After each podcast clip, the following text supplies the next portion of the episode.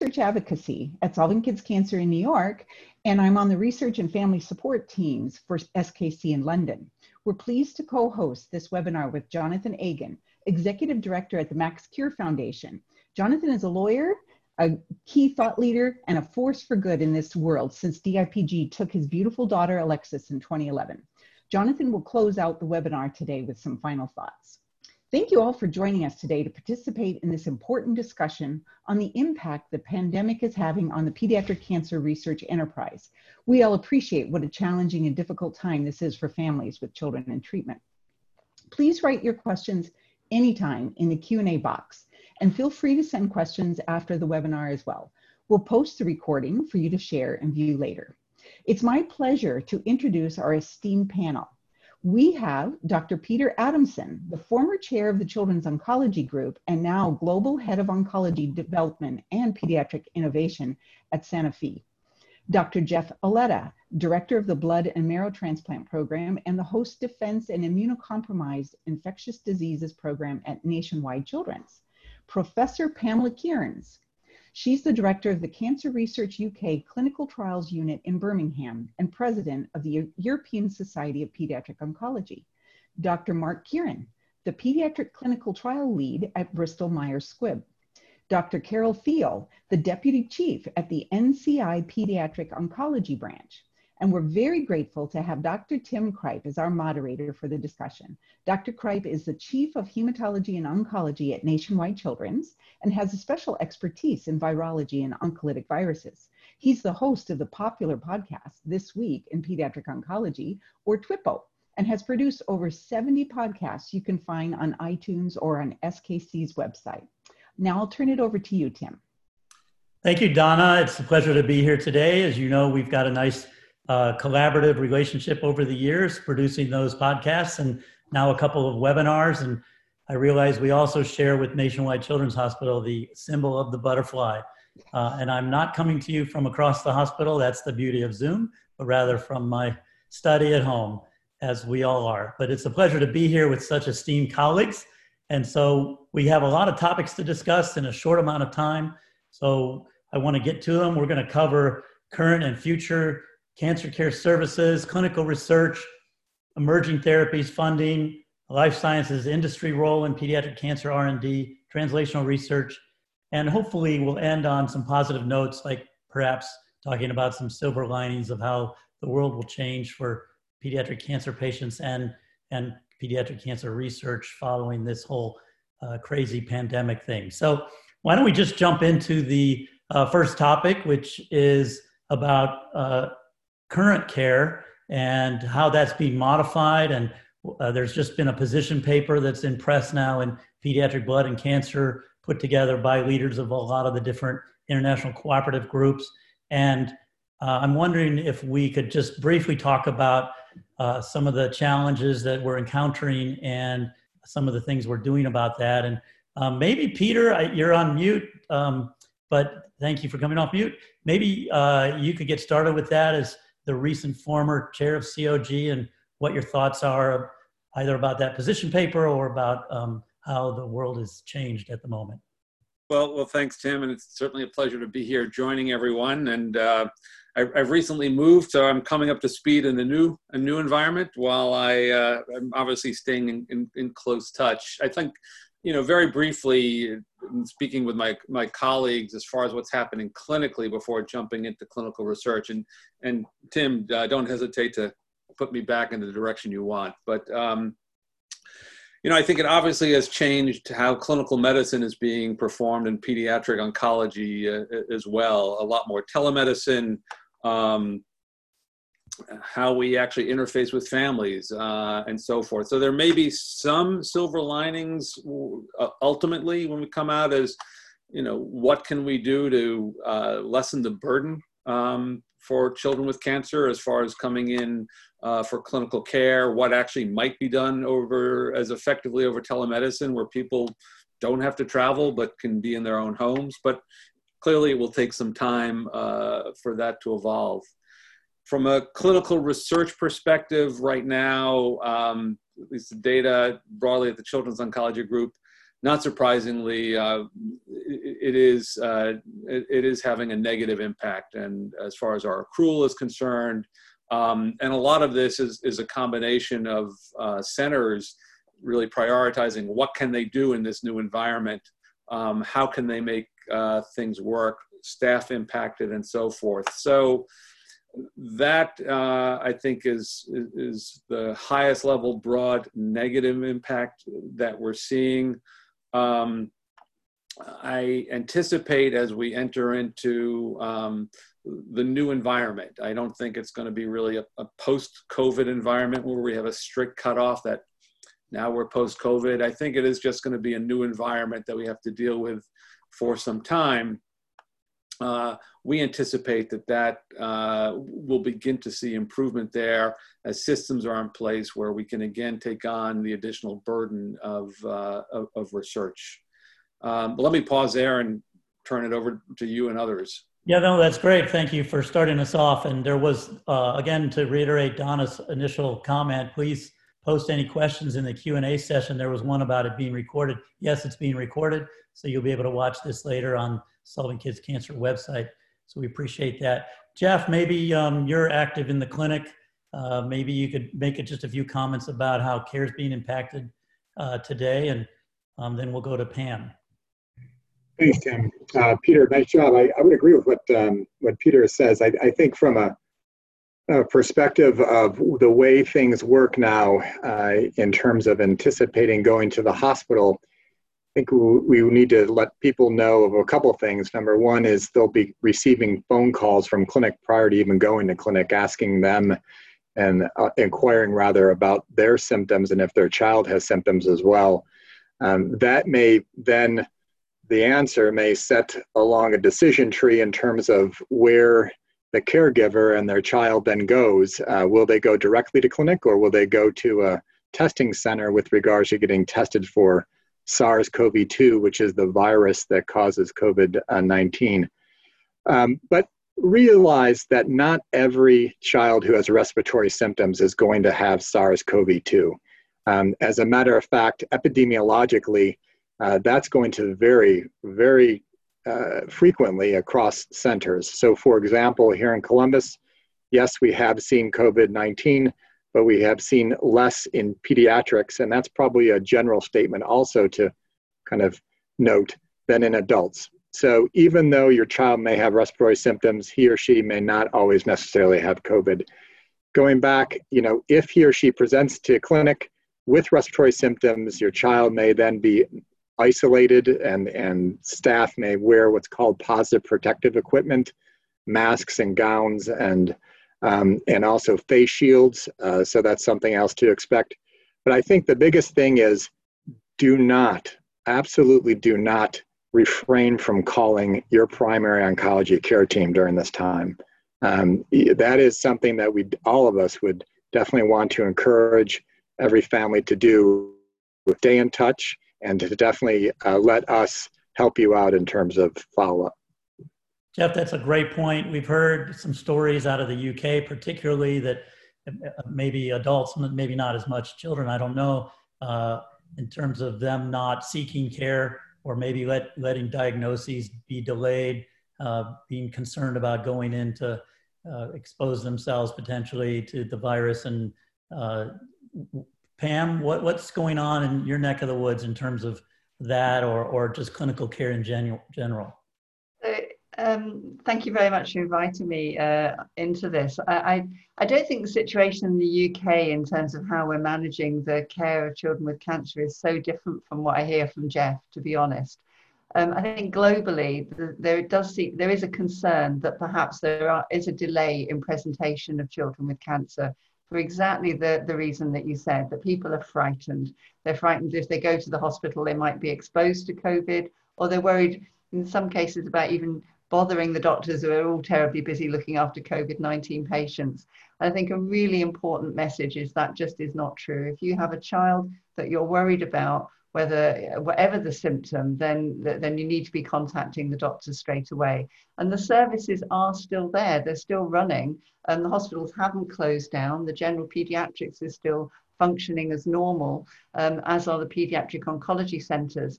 The difference is when you get there, there will be some uh, obvious changes. So, for example, your physician may well be wearing a mask. If uh, you have respiratory symptoms, you will be tested for COVID. And if there is a suspicion of positivity, then yeah, you do see the big face shields. But ultimately, and, and actually, hospitals are, are very well divided now. So, patients have um, COVID 19, there's so called red areas, hot areas, um, and they are separated from where patients are being managed without COVID 19. So the services are running, but they are adapting to the fact that we have to deal with a very difficult virus. So um, I reiterate the, the points that both Jeff and Peter said. We are in a different environment in terms of telemedicine.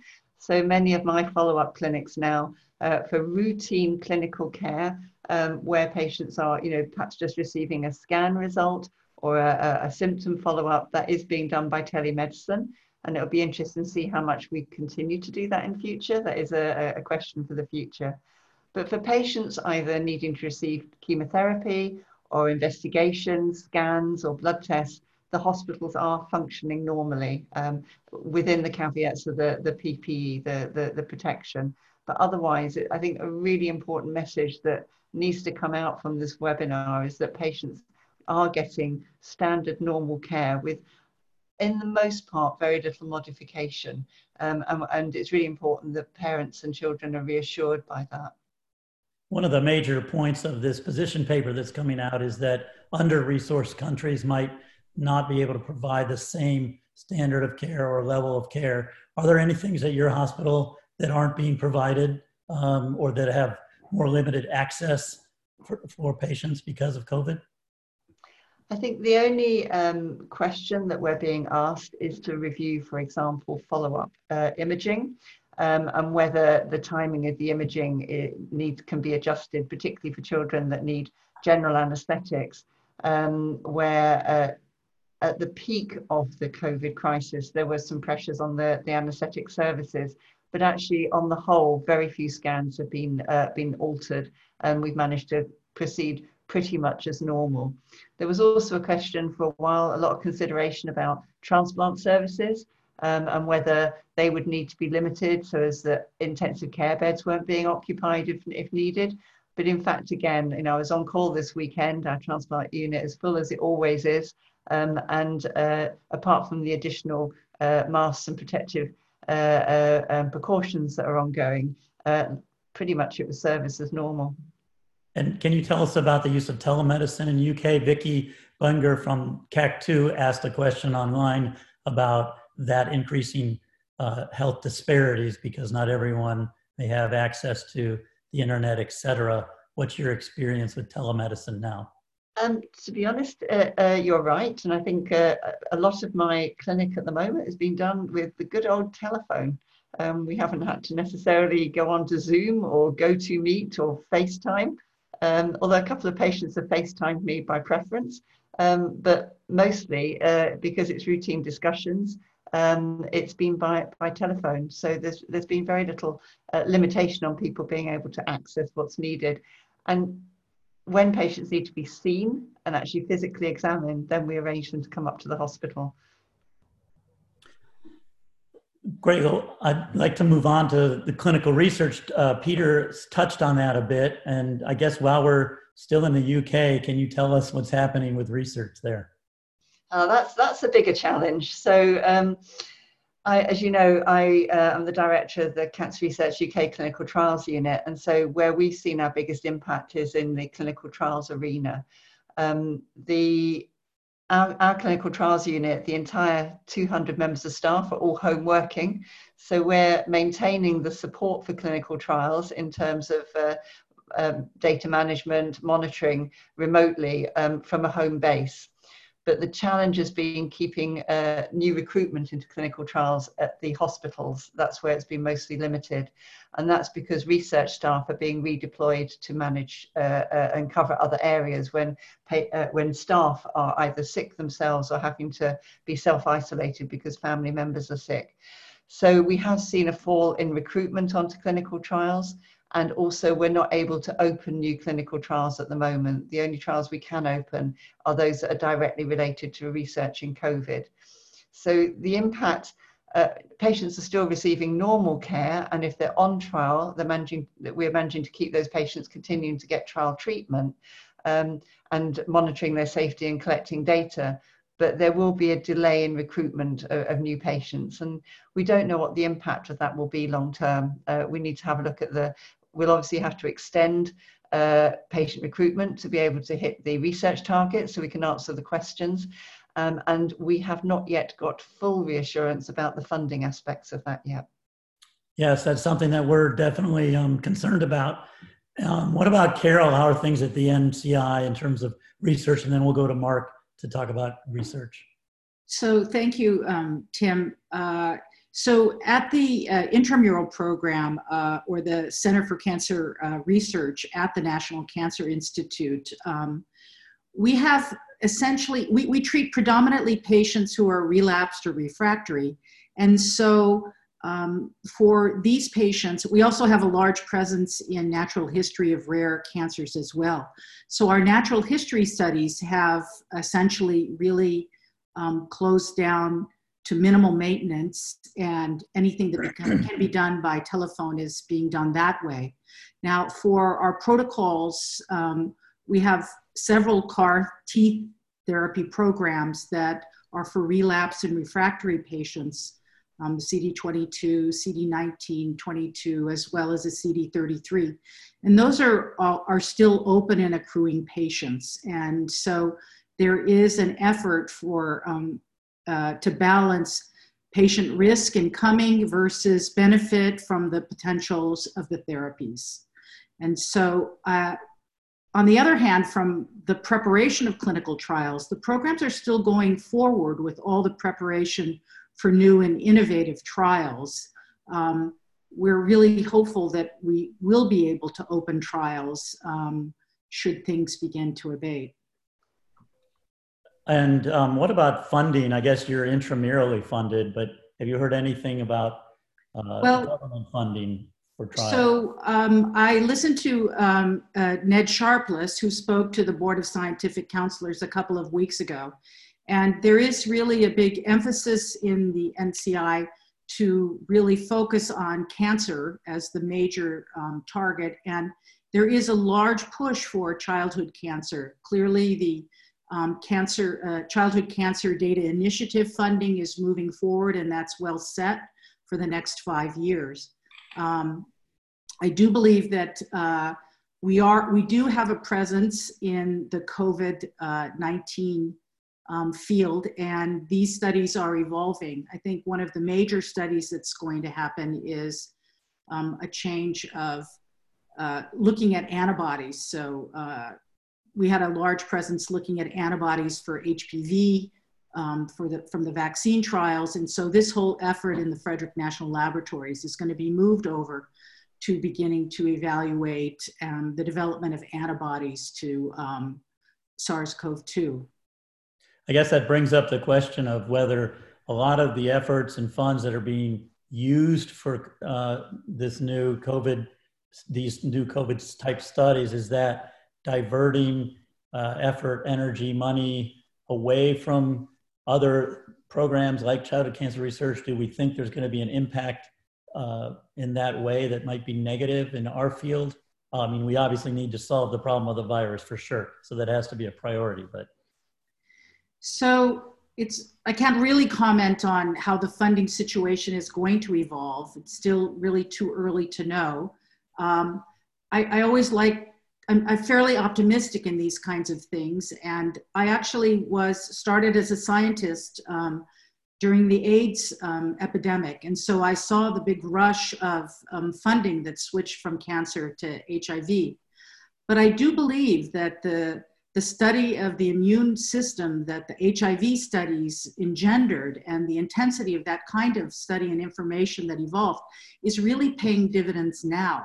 So I do believe any um, research that we do that uh, enables us to understand normal physiology and normal immune responses.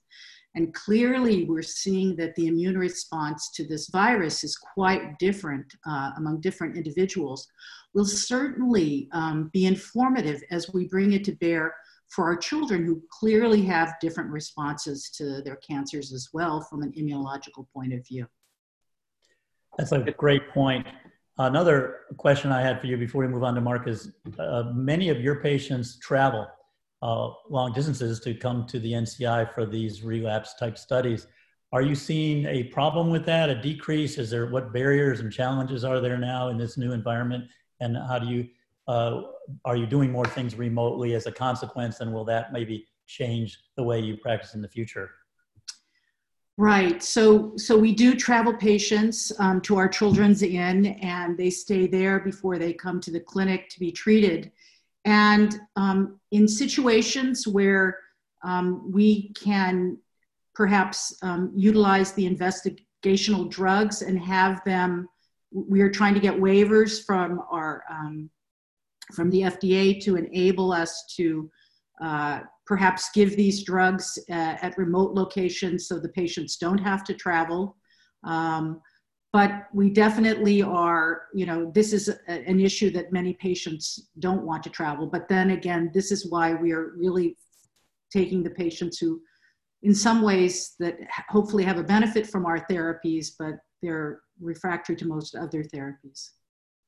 That's great. So, Mark, you're in a unique position. You're a few years ahead of Peter in transitioning from an academic medical center to industry, and um, curious about your perspective from either of those uh, viewpoints, but certainly from the industry perspective about how this whole new environment is impacting clinical research, what the impact is going to be on missed um, studies, on protocols, and missing data. Are we worried about that? And what what sort of things are going through your mind? Yeah, I, you know, it's it's complicated, of course. Um, you know, the basic research, the discovery of new molecules. Obviously, it takes a long time from the identification of a molecule to turning it into a drug. And most of the laboratory research has kind of been suspended, uh, both in academic and in most pharmaceutical labs around the world, in order to reduce the high density of people that really need to um, take part in that. So I think there is going to be a downstream effect. As you heard, what many uh, both academic and pharmaceutical companies are doing is shifting their portfolios as much as, as possible to see whether there are potential therapeutic options for COVID 19. Uh, I do agree that learning about some of that may uh, have significant impact for general medicine, and therefore I don't consider it a complete loss of, uh, of potential information, but the likelihood that some of the more basic pediatric oncology mechanisms, um, that some of that research will be put on hold as we refocus efforts, I think is a bit of a, is a reality. Obviously, on the clinical side, as you've heard, if there is a clinical trial that's open and running, if patients are on therapy, I think all of the systems are in place to ensure that those patients continue to receive therapy. I think where we are going to see a problem is for example, in order to open a new trial, as many of the um, other speakers have noted, you know, it requires a large number of of people both in the office, in the clinic, in the administrative places, uh, in order to get uh, patients coming in to access some of these uh, new potential therapies. And as we kind of think about how do we protect a patient, how do we minimize their risk of catching a um, contagious and potentially fatal disease, while at the same time not exo- ignoring the reason that they need to come into clinic in the first place is that they have a cancer that itself is not a, a trivial issue. And it's this balance of risk and benefit. And, and so there isn't a single answer. Uh, not every trial will close there, will not every trial will be prevented from uh, opening some of them that are considered more important or maybe of benefit, I think are going to continue to main priority, particularly if the potential benefits of those outweigh the potential risks. I think therapies that require a lot of patient contact are going to be de emphasized to those that may allow a little more remote or uh, less active interaction. Uh, therapies that, for example, weaken your immune system um, would intuitively cause a little more concern um, particularly as you're trying to fight an infection. Uh, uh, therapies that, for example, damage the lung or heart, which is where many of the problems for the COVID 19 patients are, might be considered at higher risk and therefore harder to move forward. And it's going to be that very delicate balance of all of those issues that um, doesn't provide a single answer. It's a kind of case by case, circumstance by circumstance evaluation that will allow us to optimize the care for kids while protecting them from the unnecessary exposure and potential impact of, of catching COVID 19. So, are you actively writing amendments or, or revising protocols that are in process in terms of trying to accommodate some of these issues? Yes, absolutely. Um, and again, uh, this is really an industry-wide effort. Is um, you know deferring uh, simple follow-ups to phone follow-ups, and so amending protocols that allow those kinds of things in places where it's appropriate, not in every circumstance. You know, an oral medication that instead of coming into the clinic to pick it up, that can be delivered at home.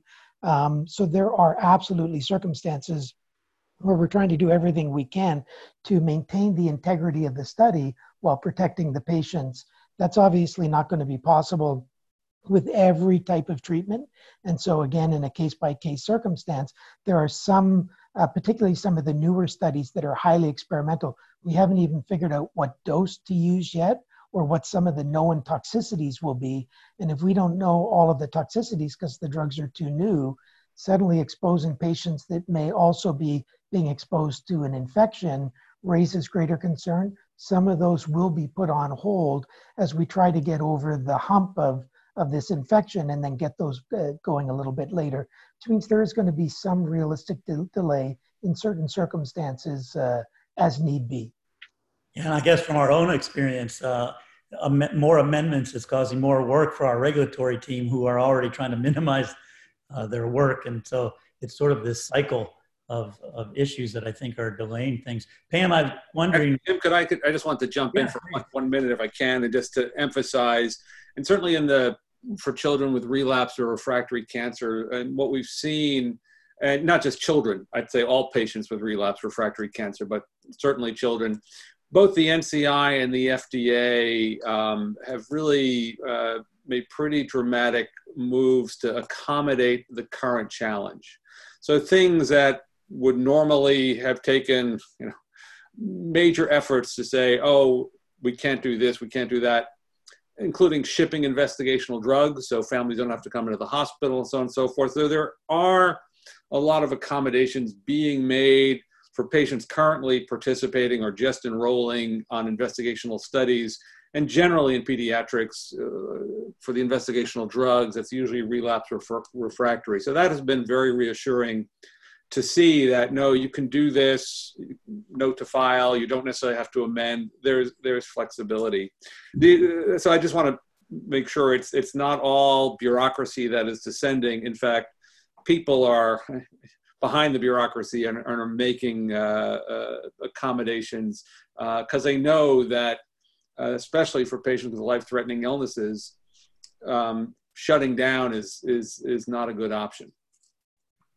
So, just continuing on that topic of sort of what the burdens are and so forth, um, does anybody have any sense of the regulatory environment and will there be delays in approvals or um, that sort of thing? Maybe Peter, that'd be a good one for you as well. Well, what I can say is, you know, one of the silver linings that might emerge is, I think right now there are well over 600 protocols for patients with COVID infection or at risk for COVID infection and some of those, and I, you know, certainly where I am, but uh, some of those were put up within two weeks. Um, so when something truly becomes a priority, um, you can move it faster. So I, I'm hoping there will be lessons that uh, that come out of this. That well, in certain areas, can we be more efficient? Can we uh, can can we move it faster?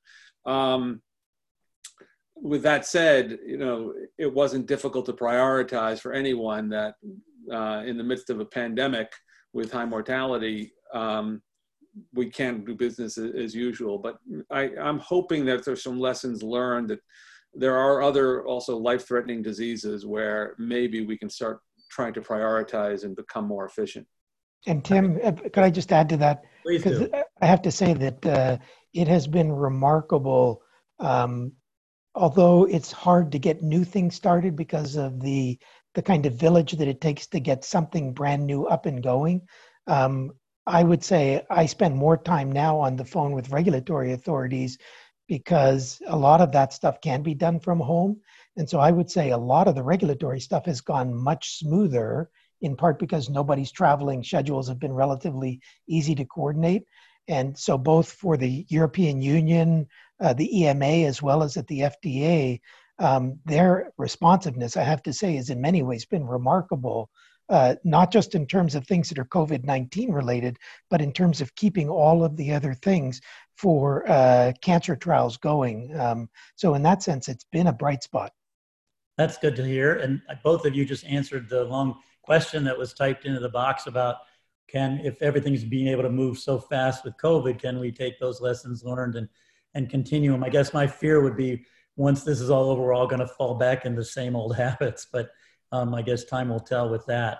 Um, one of the other potential silver linings is, um, and Carol touched on this just a little bit in terms of uh, new immunotherapies, new things coming out, new knowledge that we might learn from COVID. That with the explosion of immunotherapies in, in cancer, uh, do we think, or um, might there be, uh, you know, new new avenues of research or new discoveries that could be cross applicable and um, uh, you, anybody have any thoughts about that, Jeff? Maybe.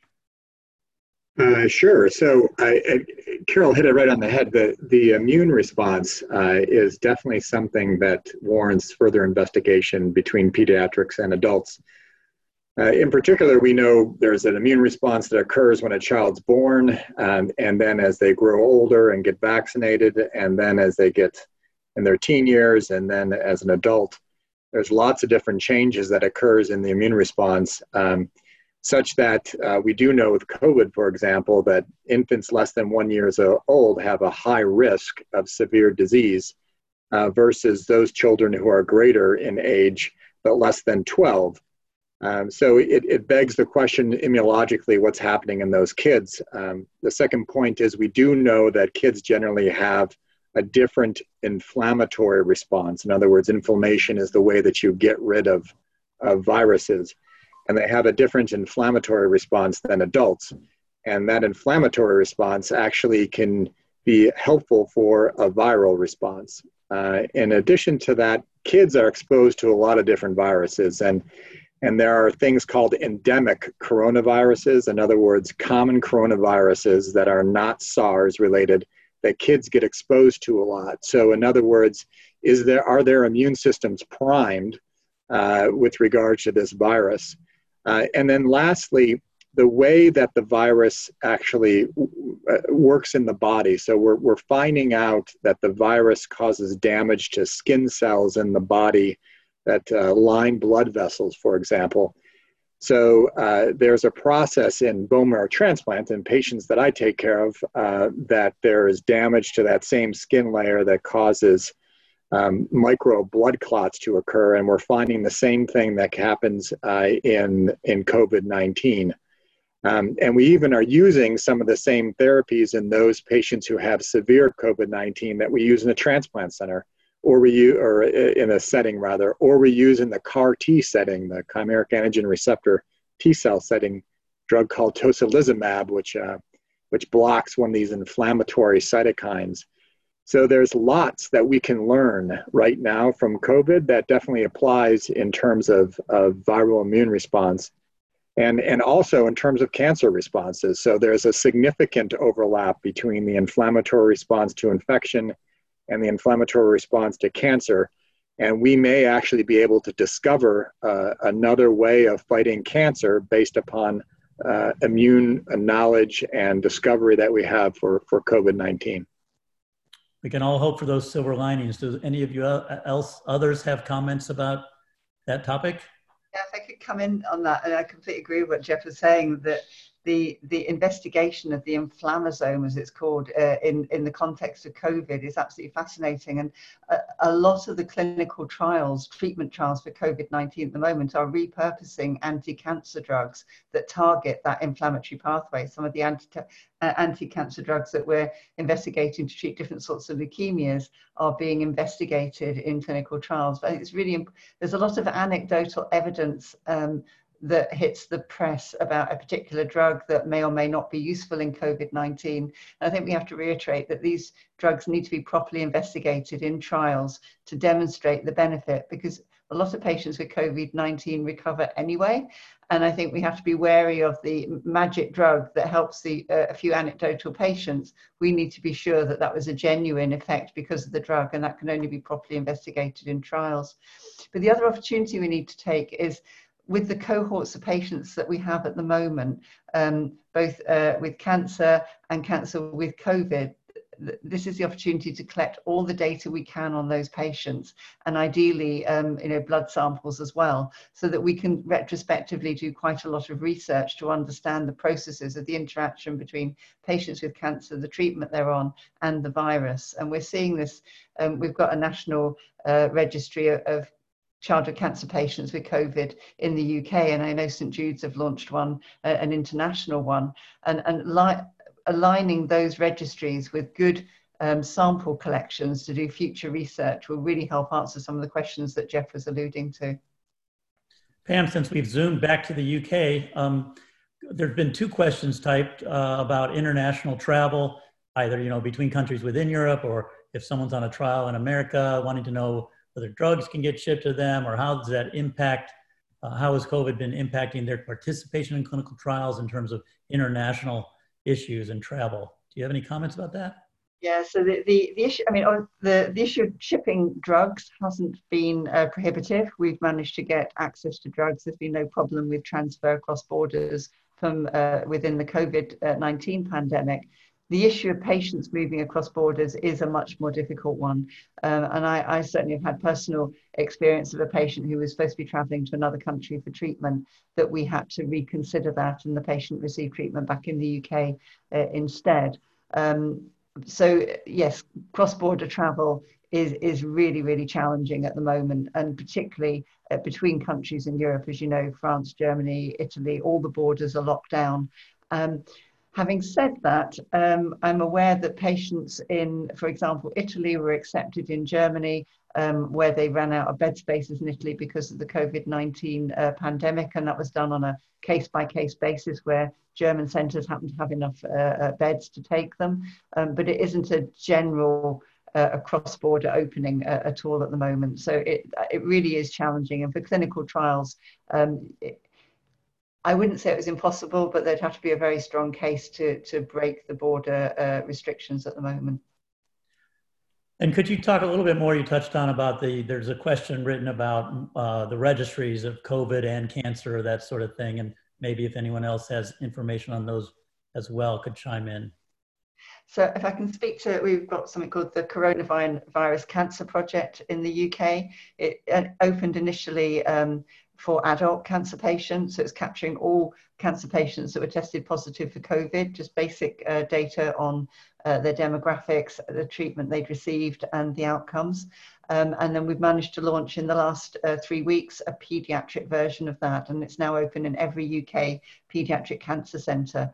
Um, it naturally will only capture the patients that are in hospital, so we can't say it'll give us a good epidemiology of, of COVID in the community. But what it is showing is that the patients receiving uh, who are on chemotherapy who are also COVID 19 positive, for the most part, are not developing major symptoms and are, are, are being discharged from hospital after uh, their usual uh, uh, antibiotic therapy that, it, that they would normally receive if they get, uh, get fevers. But it's early days to really analyse that.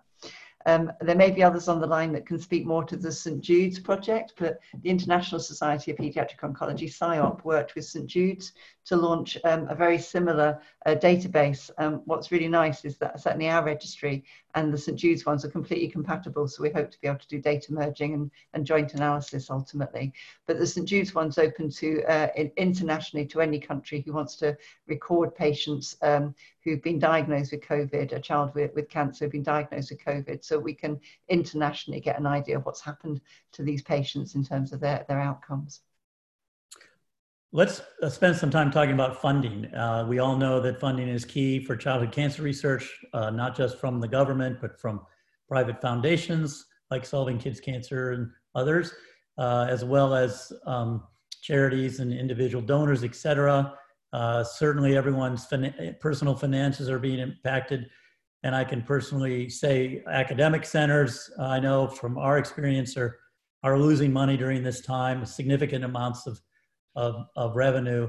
Um, and I guess I'm wondering what people's thoughts are or predictions of what uh, is happening now and will happen in the future in terms of an impact on, on pediatric cancer research with these changes in the funding environment. From an industry's perspective as well, are you guys losing money in industry at the moment? And is that causing challenges? Obviously, with stock market changes, you probably are. I don't know, Mark, do you have any comments from that side? Yeah, I mean, I can't really speak to the kind of, you know, larger economics of, remember that, uh, you know, uh, much I think Peter would say the same. You know, we also make, you know, blood pressure medicines, heart medicines, those kinds of things. So it's not just a cancer issue. Um, again, the research has been impacted. I think there's no question we're hearing delays. You know, we even opened the discussion today about patients that are kind of delaying actually, you know, getting treated. I think that would be not just for cancer, maybe even less so for cancer, but certainly for people with high blood pressure, probably delaying some of those appointments. Um, so I think there is going to be an overall general impact. Um, again, the bigger question of, and I think Peter said it at the beginning, it is not going to be where one day, you know, in the front page of the newspaper is COVID is done. This is probably going to be an evolution of slowly decreasing incidence of infection, uh, but I don't think it's just going to suddenly end. And under those circumstances, figuring out how we're going to transition um, both the farm industry, the academic uh, centers, um, to begin to ramp back up the things that have been put on hold. Um, I think there's going to be some impact, but hopefully, um, it you know we will adapt to this. I think that's the one thing that we've always learned. And as was intimated by a couple of others, we're actually going to learn some things out of this. You know, Pam's point about we ought to be collecting as much information now so that if this ever happens again, we're that much more prepared for understanding what it means, how to deal with it, uh, how to minimize its impact. And so uh, we ought to see this as an opportunity, not just as a tragedy.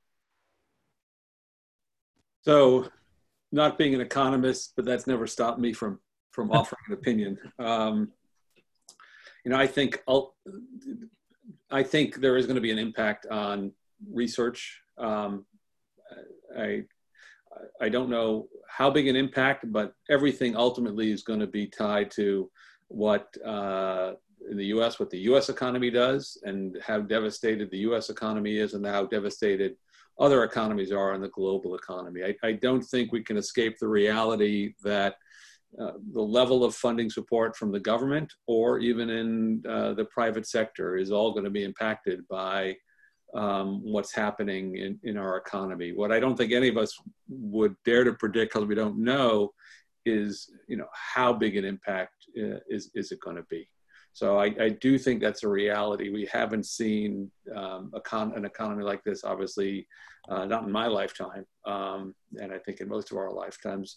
I, I, think everyone will hesitate to, to venture a guess as far as how long and to what depth uh, the, the impact will be.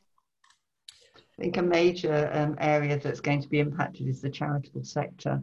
Um, it obviously, as Peter says, as the economy is tightened, people being able to donate to charities will be reduced, and even something as simple as you know, we had the London Marathon was supposed to be run on Sunday. Uh, as many, many other major marathons, it's a massive fundraiser for charities and the income loss from an event like that being cancelled is phenomenal. And Cancer Research UK is one of the biggest uh, um, single cancer charities in, in the UK and possibly in Europe.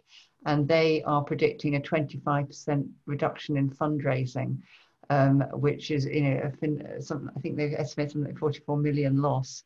Um, and as a consequence, they have already cut existing grants. So grants that have already been awarded they, they are cutting uh, this year's award by 5% to most projects. Um, and they've delayed the announcement of new funding calls until the autumn, till they see their, their funding position. So obviously that affects all cancer research, but in amongst that, childhood cancer research inevitably is going to be impacted. And I think what's happening in Cancer Research UK is probably being reflected in, in a lot of charities. Yeah, it's it's uh, challenging times for sure, and I guess our jobs are to try to minimize the negative impact of all that as best as possible. I'm not sure how to do that, uh, so happy uh, to to um, you know entertain ideas. But I know we're talking about uh, now that we're starting in the next week or two to reinstitute ele- some elective surgeries on a slow basis. I think we're talking about how to uh, re-engage in research uh, a bit um, with uh, you know all the typical social distancing measures in place but can we start going back into the lab and doing things on a limited basis with shift work et cetera but i think we all it behooves us to try to be creative about how to um, minimize the impact uh, and i think uh, we only have about four minutes before we were designated to to wrap up and we'll probably give everyone uh, a chance to say some final words so you can start thinking about sort of what your key points to drive home for for uh, families are. But um, the final topic that we were suggested uh, to talk about was sort of translational research. Um, we talked about databases, and but a lot of things are being put on hold that are not considered urgent or life saving. Sample collection, things like that. Um, what do we think is going to happen to those? Uh, I guess uh, the term gone into hibernation has been used. Um, do we worry about the impact of that? Is there any way to catch up on that? What's going to be the, the loss? And does anybody have any thoughts about that? Carol. Well, so I, I really wanted to, to tell people, I think that I can speak for you all as well. Um, even though we're home, I think we're busier than ever. I do think that we're trying to motivate and keep engaged our colleagues and students and trainees who are working. And I think this extra time has enabled us to look into new areas. And, you know, there's so much, um, you know, genomic data out there that I do think there's, there's so much that a translational scientist can still be doing, even though they're not in the lab shaking tubes. So I definitely believe that that we'll come back to the laboratory, um, you know, energized and with new insights gained from this kind of hibernation period, where in fact we're not really hibernating, but I think we're really seeing things in a slower, different way. That's true, Carol. Um, one of my other roles is I'm director of the Institute of Cancer and Genomic Sciences, and when the university uh, decided to remove everybody from campus, there was a lot of uh, hair pulling and beating a chest from the laboratory scientists on how they were going to survive without their test tubes. Um, and in fact, they, they have been amazing, uh, owner. They've kept their research groups going by, by Zoom or whatever internet connection that they're using. And they've redirected their energy into getting those papers written that they've been meaning to get written for a while. Um, really reviewing the literature on the work uh, in which they're the area in which they're interested so that when they go back into the labs they're doing what they call you know the killer experiments rather than just churning through the work but they've had a chance to sit back and go actually what is it we're trying to achieve in the and when the grants are being compressed and the timelines to achieve the research when they get back into the labs is much tighter. They're being much more focused about what they're going to deliver when they get back into the labs. Now, I'm not saying that there hasn't been a consequence and there will be um, casualties in terms of, of research projects that don't get completed or funding that doesn't get renewed. But actually, I think that it, has been an interesting exercise for, uh, for the researchers to, to really think about what matters in, in their laboratory research. And, and a lot of them are fundamental scientists that are um, looking very much at the basic steps in biology. And I've noticed a shift to their interest in disease processes, you know, how what they're doing is more relevant to disease processes. And I think it's brought it much more, the, the fundamental biologists are actually looking more towards the translation of biology because they're actually seeing a very visual impact on what happens in diseases. I, I found that you know, it's potentially a positive outcome. Well, thank you for all those comments. There's one last question, but it relates more to big picture issues. So I think what we'll, I'll I'll read it uh, or I'll summarize it, and then we can go around the room with our our final sort of closing remarks before I turn it back over to Jonathan. Um, and the question is written about. We, we discussed it a little bit, but when we get on the other side of this pandemic, how do we collectively keep the momentum going um, and not, you know, and, and how do we minimize the the, the lost time and effort uh, through COVID. But what really is the biggest risk this person is asking in terms of childhood cancer research? Is it the loss of funding? Is it what else do we need to be aware of to work and overcome? So, if you have any final statements you want to make and you could work those answers in, that would be great. And we'll go around the virtual room from left to right and top to bottom from my screen, which may be different from your screen, but I've got Mark up first and then Carol. Well, I mean, uh, you know, obviously, first and foremost is you just want everybody to stay safe, and and in these trying times, I know we're all going a little bit stir crazy. Uh, at the same time, there's a benefit to this. Uh, I think you know, dampening the spread of the disease that gives us an opportunity to learn. You heard about many of the initiatives that are going on now to try and and find a solution to this.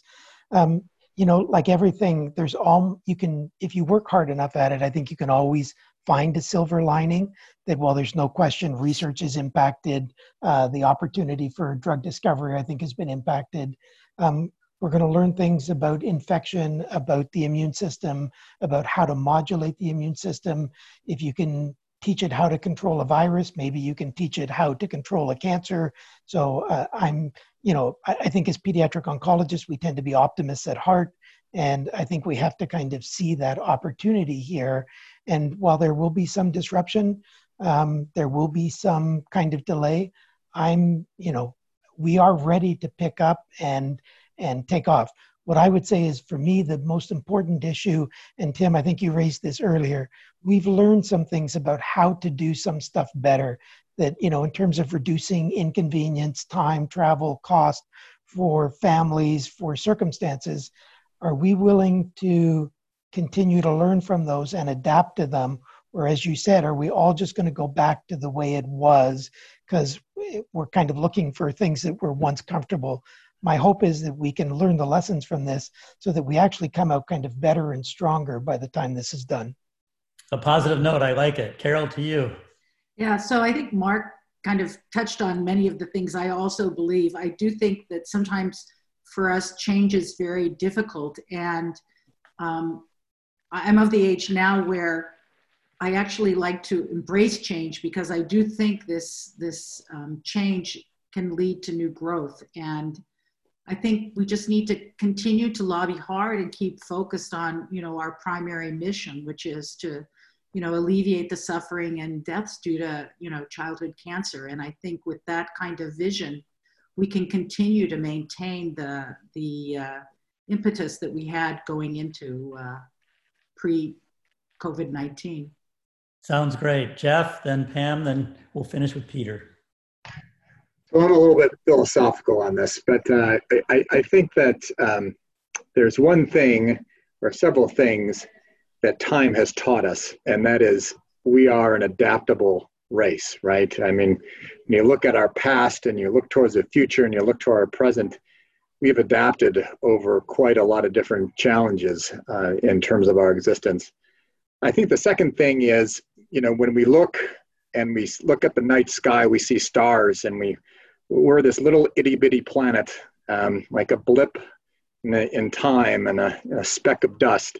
But somehow, uh, there's all of us on this webinar, uh, and the reason why we're on this webinar is because the whole purpose of life is is to create an impact and a positive impact. And there's there's lots that we have talked about that can create such a positive impact in the, in the lives of others, in particular in the lives of, of a child with cancer.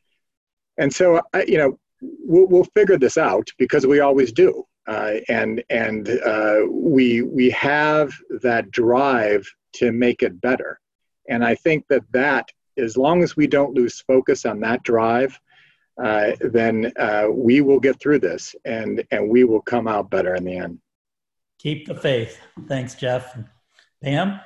Not sure I can be quite so philosophical, but um, yeah, we've been uh, the last four months, if I can put it, distracted with COVID 19 and for all good reasons um, because the impacts it's had globally.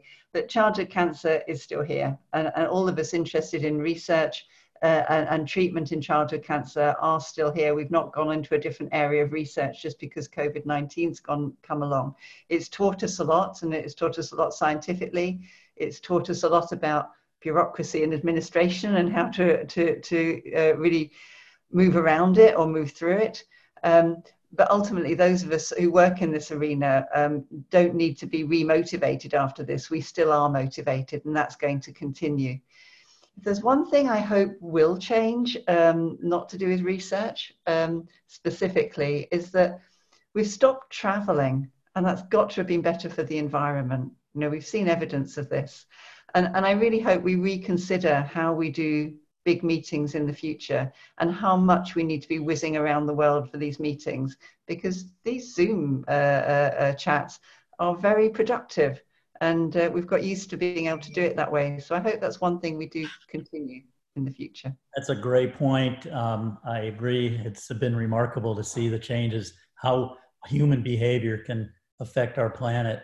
And in fact, there's one last question about that. And can we use this pandemic to explain to those not directly affected what the impacts on children and families are isolation worry about germs etc it's a good point that uh, i know we've seen the incidence of other infections drop dramatically in our hospital like rsv because of the social isolation but we're going to give the final word to peter well just reacting to you know what what everyone has offered already which i think is is on target pam i think zoom will either be our best friend or our worst enemy by the time uh, by the time this is uh, this is over. But it is true. Our ability to be productive um, is much greater today than it would have been a decade ago. Uh, I think it would have been been much more difficult.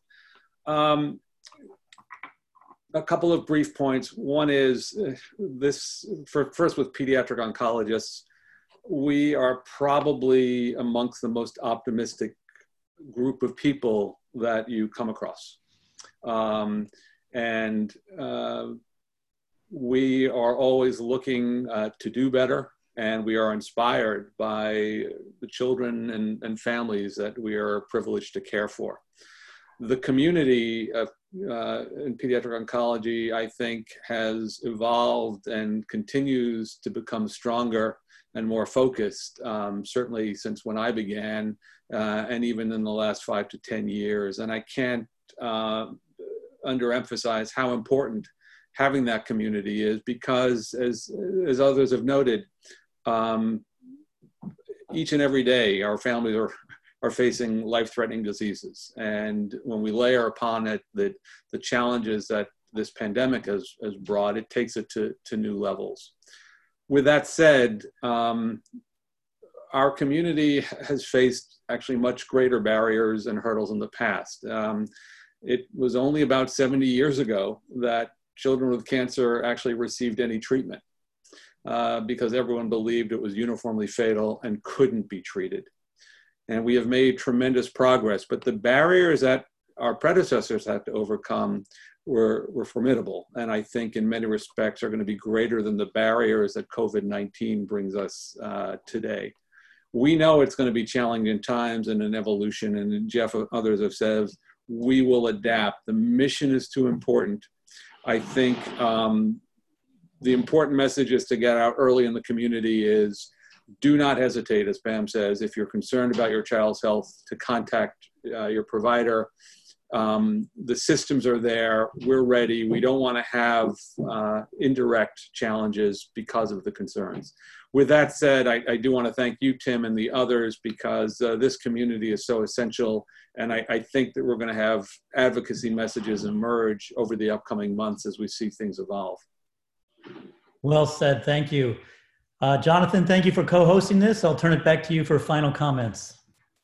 So, first and foremost, uh, thank you for an amazing discussion. And, and uh, Dr. Adamson, what you just said summed up so much of, of I think what we need to hear in the community as advocates. Uh, I'm Jonathan Agran, the executive director of the Max Cure Foundation, along with Solving Kids Cancer. We're honored and thrilled to be hosting this webinar today.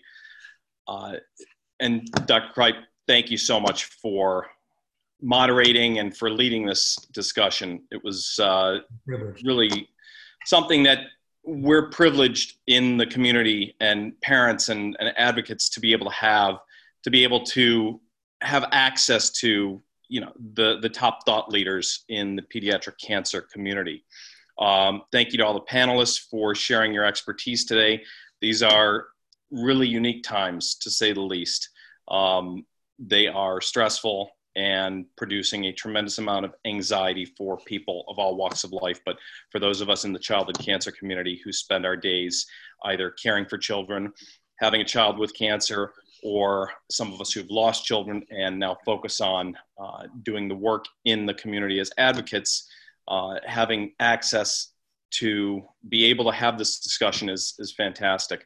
Um, if there are any questions that didn't get answered, we'll try and work it out so that we can get everybody answers to anything that might be on their mind. Um, just a reminder that this discussion will be archived and will be posted on Solving Kids Cancer's website, Max Cure Foundation's website, uh, as well as Facebook pages, and I'm assuming places like the Childhood uh, CAC2, the Coalition Against Childhood Cancer. Um, final words that I wanted to leave everybody with here today. Uh, so, you know, again, thank you to everyone for joining us in this robust discussion. Um, this is a community that has found a way to always fight through the challenges that we face. And for foundations such as Solving Kids Cancer and the Max Cure Foundation, we do what we can so that we can continue to push the research forward.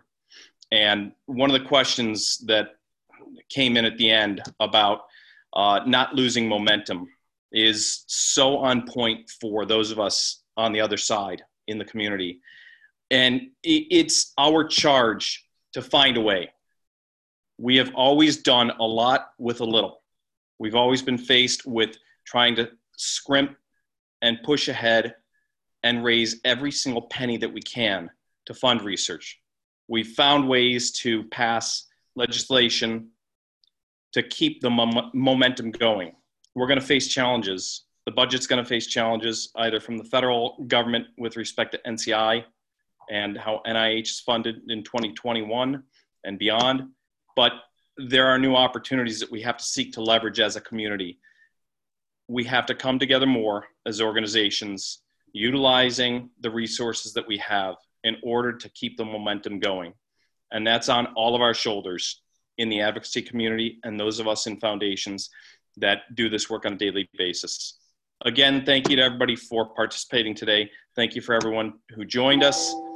Again, if you have questions, please try and submit them. Uh, you can submit them to either myself at jonathan at maxcure.org uh, and we'll get them uh, answered. Thanks again. Thank so much. It's been fun. Thank you. Thank you. Thank you. Bye. Bye-bye. Bye. Thank you, everybody. Thanks a lot. Let's see, how do I get